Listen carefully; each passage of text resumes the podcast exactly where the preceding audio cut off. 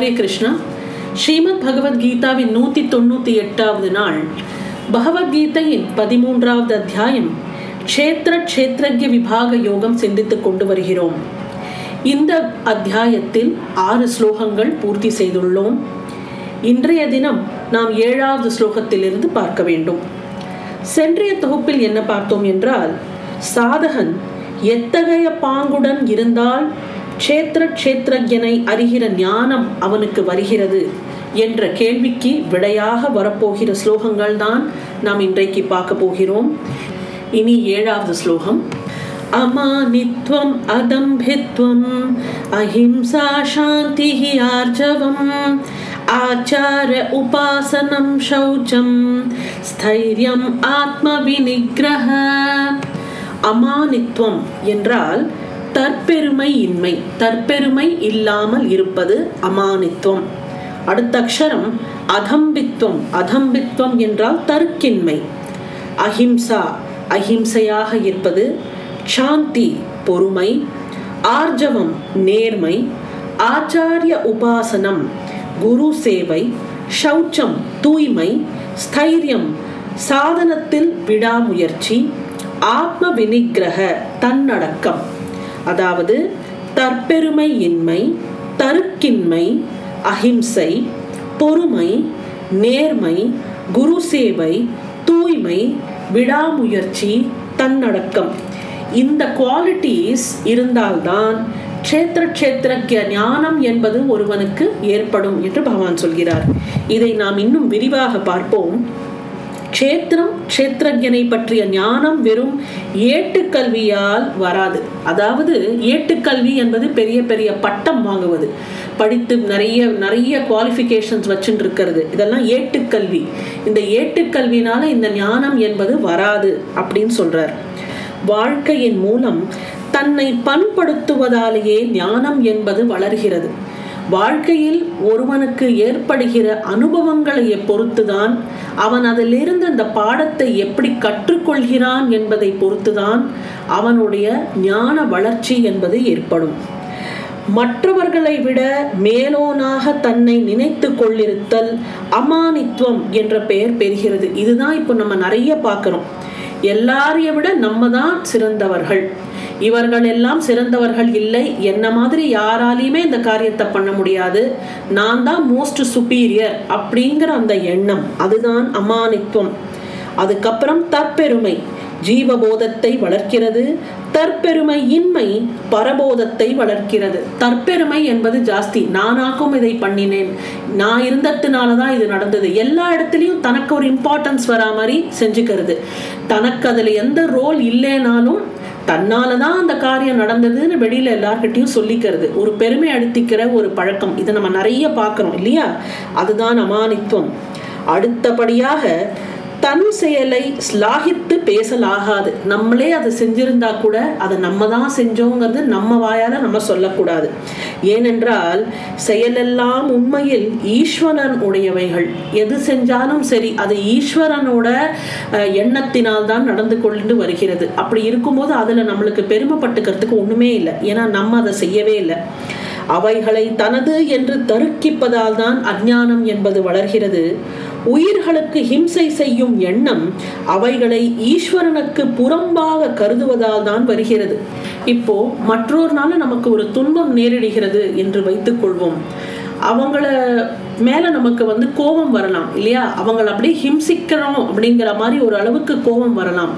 ஆனால் அவர்களும் ஈஸ்வரனை சேர்ந்தவைகள் தான், இதெல்லாமே ஈஸ்வரனோட ஆக்ஞையினால் நடக்கிறது, நம்ம அவங்களால துன்பப்படுறதும் ஈஸ்வரனோட ஆக்ஞை அப்படிங்கிற மாதிரி ஒரு தாட்டை வளர்த்து கொண்டோமானால் நமக்குள்ள அதை பொறுத்துக்கிற ஒரு சக்தி என்பது ஏற்படும். இந்த மாதிரியான எண்ணங்கள் மனதில் உருவாக்கினால் நம்ம அவங்களுக்கு தீங்கு செய்யாமல் இருப்போம் இல்லையா?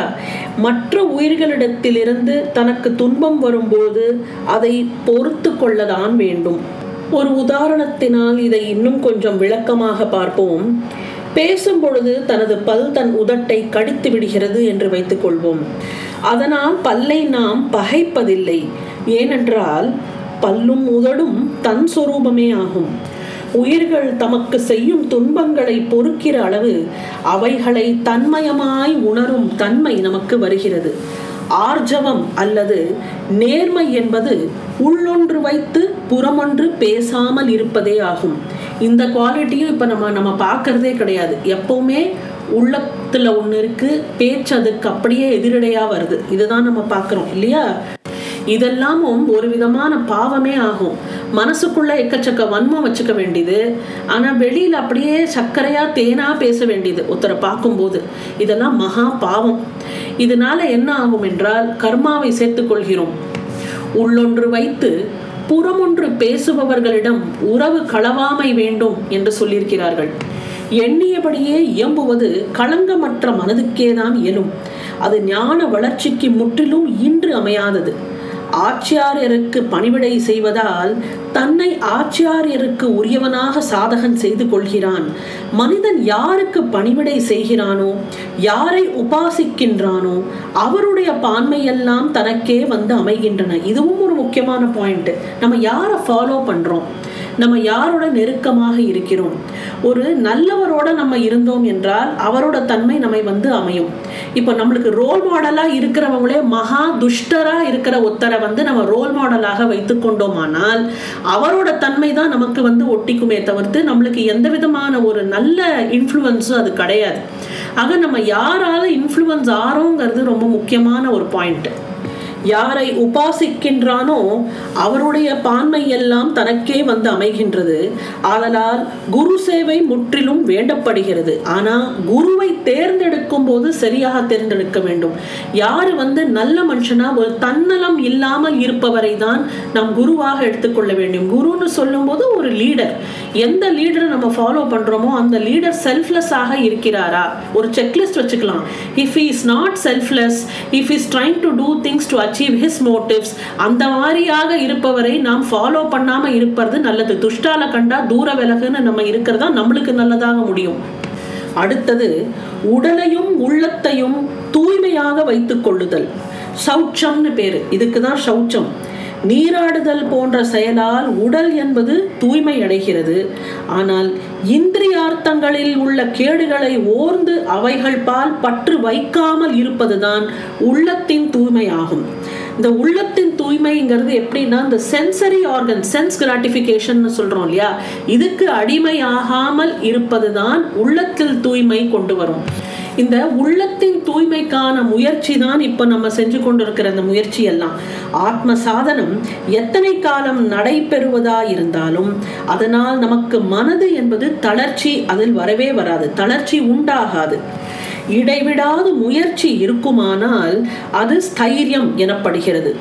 உடலும் இந்திரியங்களும் வெளி உலகில் விஷயாதிகளில் செல்லும் தன்மை உடையவைகள்தான். அவைகளை அப்படி செல்ல ஒட்டாது தடுத்து சன்மார்க்கத்தில் ஈடுபடும்படி செய்வதுதான் தன்னடக்கமாகும். நம்மளோட சென்சஸை ப்ரவோக் பண்ற பல விஷயங்கள் நமக்கு வெளியுலகத்தில் கிடைக்கிறது. அதுவும் these days we have so much of distraction. நம்ம வாட்ஸ்அப்பு, இந்த யூடியூப், இன்டர்நெட், இது மூலமா எத்தனையோ விதமான டிஸ்ட்ராக்ஷன்ஸ் நமக்கு வந்து கொண்டே தான் இருக்கிறது. ஆனாலும் அதை நம்ம எப்படி பாசிட்டிவாக சேனலைஸ் பண்ணிக்கணுங்கிறத நம்ம யோசிச்சுக்கணும். நம்மளோட நேரத்தை அதை நிறைய எடுத்துக்கிறது இல்லையா? ஸோ அதை வந்து தேவையான அளவு மட்டும்தான் நாம் பயன்படுத்த வேண்டும். நமக்கு எது தேவையோ அதை மட்டும் நம்ம கிரகிச்சுக்கிறது. இது வந்து தேவையில்லாத விஷயம், ஒரு தேவையில்லாத நியூஸ் வருதுன்னா இது வேண்டாம், நம்மளுக்கு இது தேவையில்லைன்னு நம்மளோட we have to just control ourselves and not get into that matter.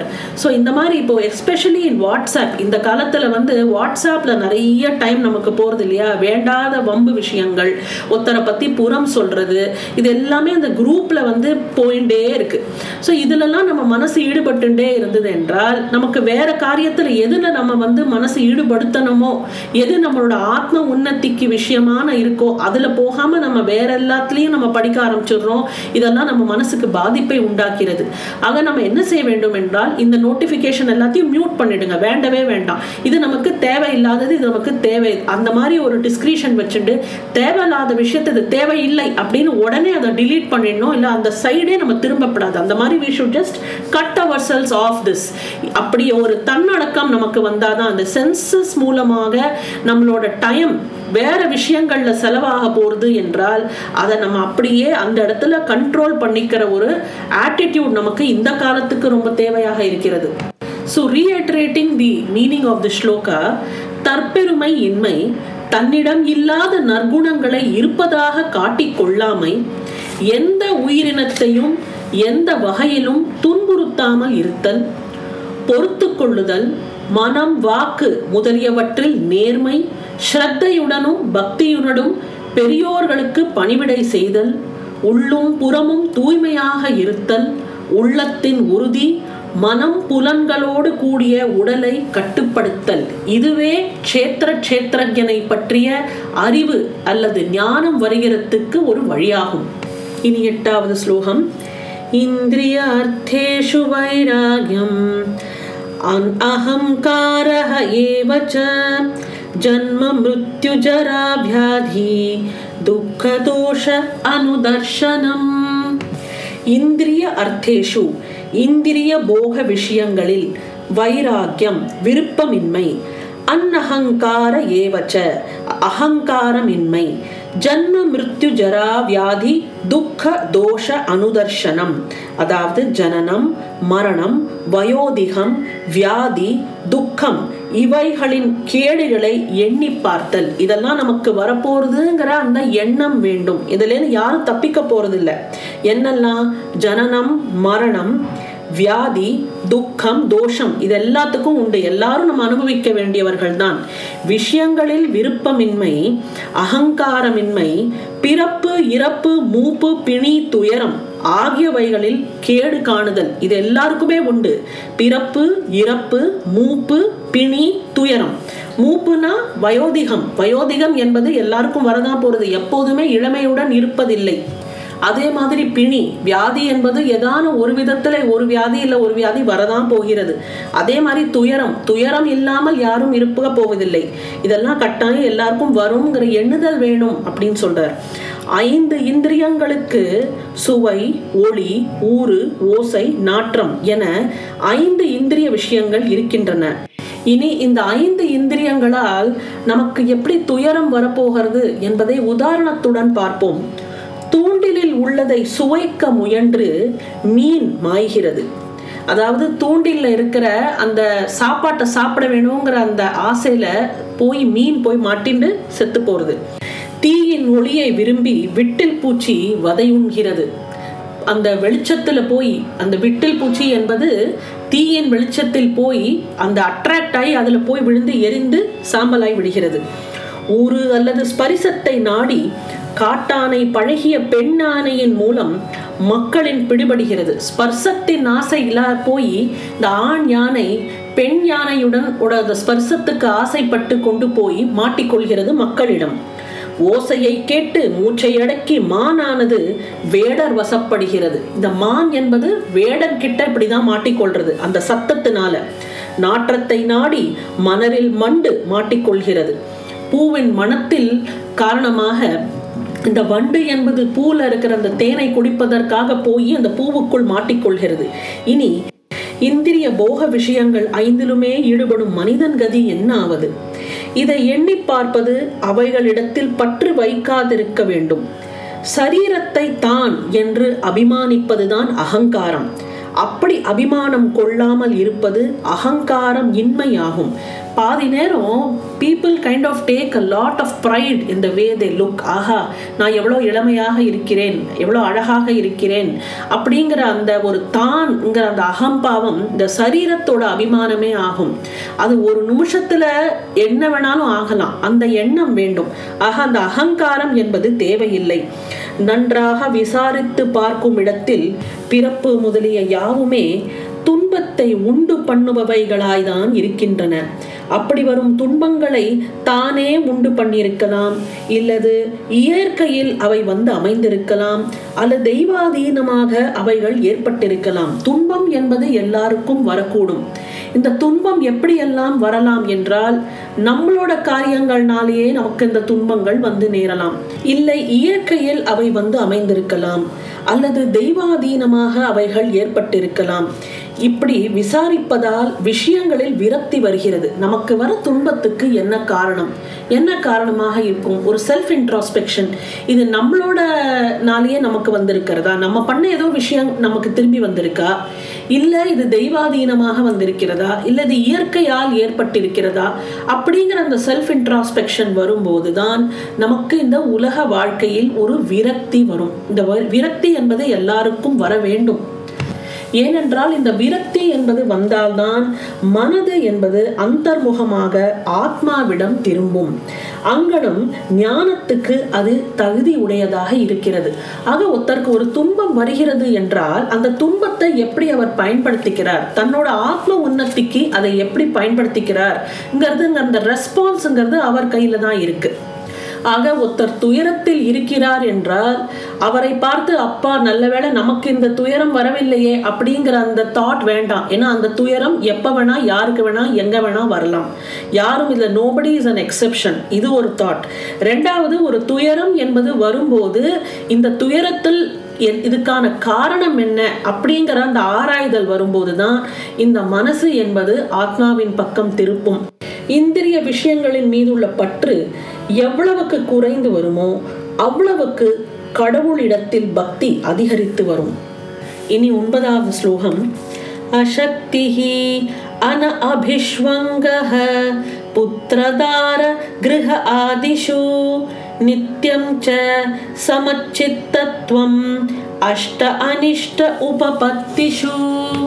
அசக்திஹி பற்றின்மை, புத்திர தார கிருஹாதிஷு புத்திரன், தாரம் வீடு, இவைகளிடத்தில், அனபிஷ்வங்கஹ அபிமானம் இன்மை, இஷ்ட அனிஷ்ட உபபத்திஷு வேண்டுவன வேண்டாதவை, நித்தியம் எப்பொழுதும், சமச்சித்தத்துவம் மனம் நடுவாய் நிற்பது, இதான் அர்த்தம். அதாவது பற்றின்மை, மகன் மனைவி வீட்டை தனதென்று அபிமானம் இல்லாமல் இருத்தல், வேண்டுவன வேண்டாதவை விளைவும் இடத்தில் மனம் யாண்டும் நடுவாய் நிற்பது. அதாவது மனைவி, மக்கள், வீடு, செல்வம் இவற்றில் பற்றின்மை, தன்னுடையது என்ற எண்ணமின்மை, அதான் மமக்காரம் இன்மை.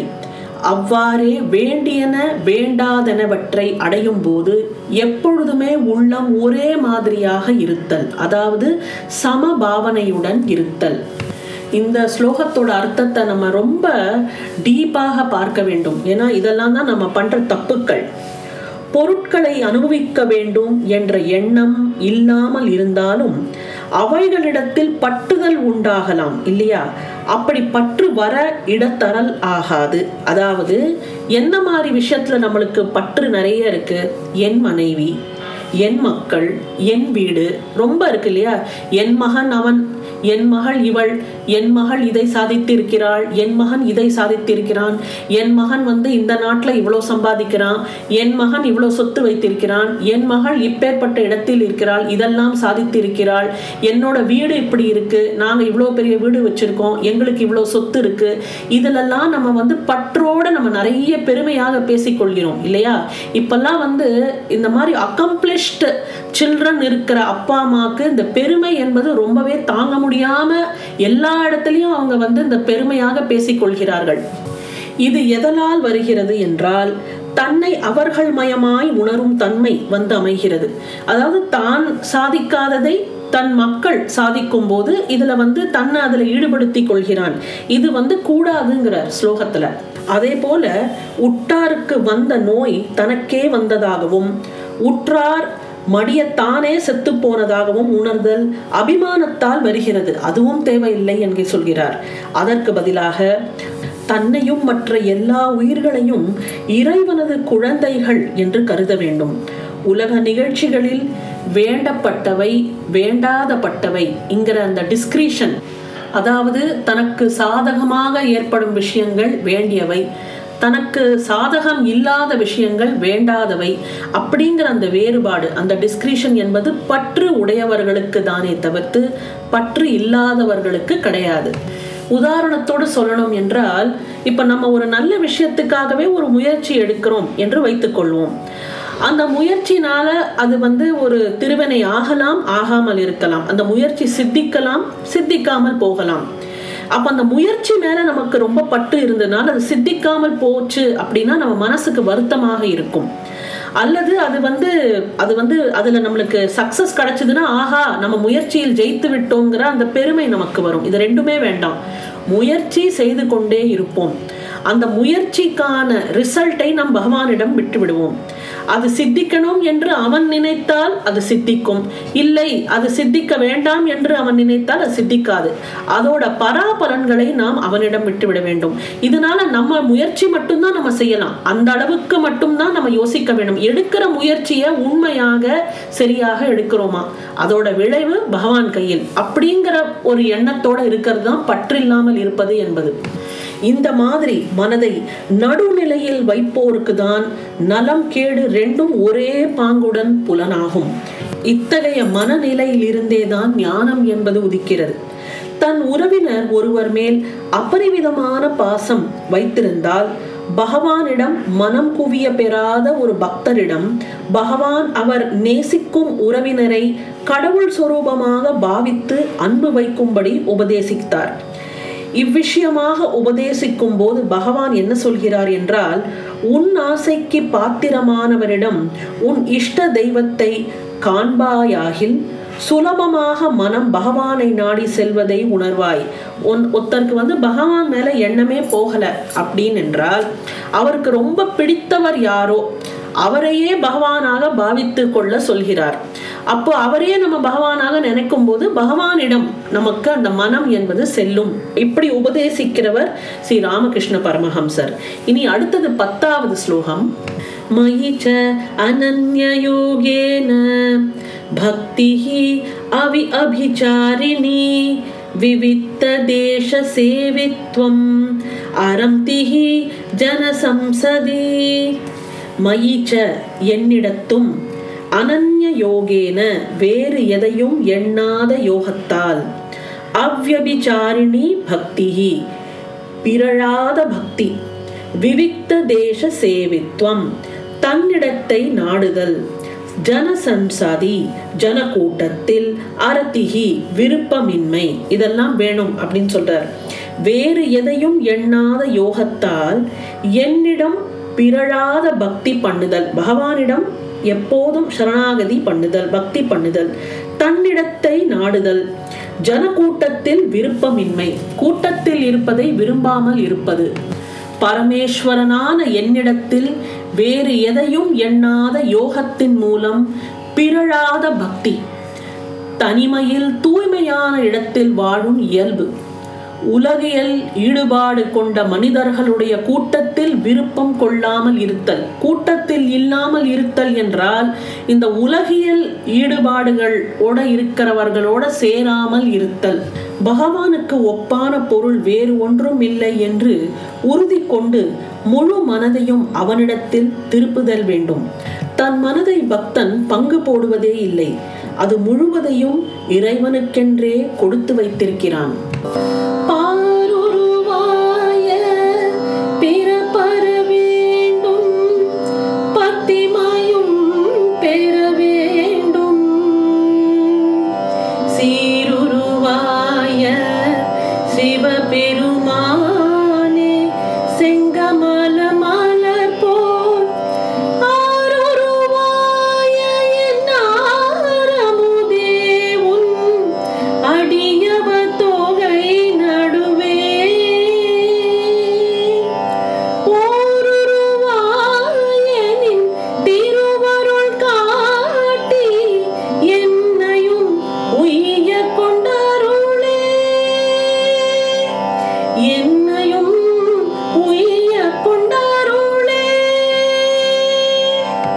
இந்த பாடல் திருவாசகமே ஆகும்.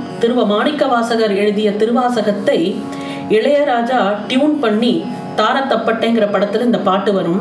அதாவது இதை நான் ஏன் இங்கே சொல்கிறேன் என்றால், இதற்கான மீனிங் நம்ம தெரிஞ்சுட்டோம்னா இதோட கண்டெக்ஸ்ட் நமக்கு புரியும். சிறப்பே வடிவாக உடைய சிவபெருமானே, செந்தாமரை மலர் போன்ற அரிய உருவத்தை உடைய எனது அரிய அமுதமானவனே, பூவுலகில் தோன்றுகின்ற உடம்புகளாகிய பிறவிகள் வாராது ஒழிய வேண்டும். அதற்கு உன்னிடத்தில் வைக்கின்ற அன்பையும் நான் அடைய வேண்டும். அது நிலைக்க உன் அடியார் கூட்டத்தின் நடுவில் ஒப்பற்ற வடிவமாகிய உன்னுடைய திருவருளை காட்டி அடியேனையும் உய்த்தி பெறும்படி சேர்த்து கொண்டருள்வாயாக என்று வேண்டுகிற பாடல். எந்த கூட்டத்தில் நாம் இருக்க வேண்டும் என்றால் அடியார் கூட்டத்தில் இருக்க வேண்டும். எந்த கூட்டத்தில் நாம் சேரக்கூடாது என்றால் இந்த உலக விஷயங்களில் ரொம்ப உயர்ந்து கொண்டு இருக்கிற கூட்டத்தில் நாம் சேரக்கூடாது என்பதுதான் இந்த ஸ்லோகத்தின் அர்த்தம். துஷ்ட ஜந்துக்களால் இடைஞ்சல் இல்லாத இடத்தில் நாம் இருக்க வேண்டும். துஷ்ட ஜந்துக்கள்னு சொல்லும் போது துஷ்ட ஜனங்களும் உட்பட இவங்களோட உபத்திரவம் இல்லாத இடத்தில் இருக்க வேண்டும். இயற்கை வனப்பு வாய்ந்ததும் தூயதும் ஆன மனதுக்கு இனியதுமான இடத்தில் வசிப்பதுதான் ஆத்ம சாதனத்துக்கு பொருத்தமானது. நல்லாரோடு கூடி இருத்தல், பிறகு அவர்களிடத்திலும் பிரிந்து தனித்திருத்தல் தவத்துக்கும் ஞான வளர்ச்சிக்கும் துணை புரிகின்றன. ஞானியரோட இருக்க வேண்டும், அப்போது ஞானியரிடம் இருந்தும் பிரிந்து கொஞ்சம் தனிமையாகவும் இருக்க வேண்டும். அப்பதான் அது ஆத்ம உன்னத்திக்கு அந்த நேரத்தை நாம் ஒழுங்காக செலவு பண்ண முடியும். தீபத்தை கண்டதும் பூச்சி இருட்டிலிருந்து ஓடி வருகின்றது. சர்க்கரை பாகிலேயே எறும்பு பிராணனை விடுமன்றி அதிலிருந்து திரும்பி போகிறதில்லை. அதுபோல பக்தனும் ஈஸ்வரனையே எப்பொழுதும் பற்றி நிற்பானாகையால் மற்ற பொருட்கள் எல்லாம் அவன் கைவிட்டு விடுகிறான். இனி 11வது ஸ்லோகத்திலிருந்து பகவத்கீதையின் 199வது நாள் ஆன நாளை நாம் பார்ப்போம். உங்களை நாளை சந்திக்கின்றேன். நன்றி, வணக்கம்.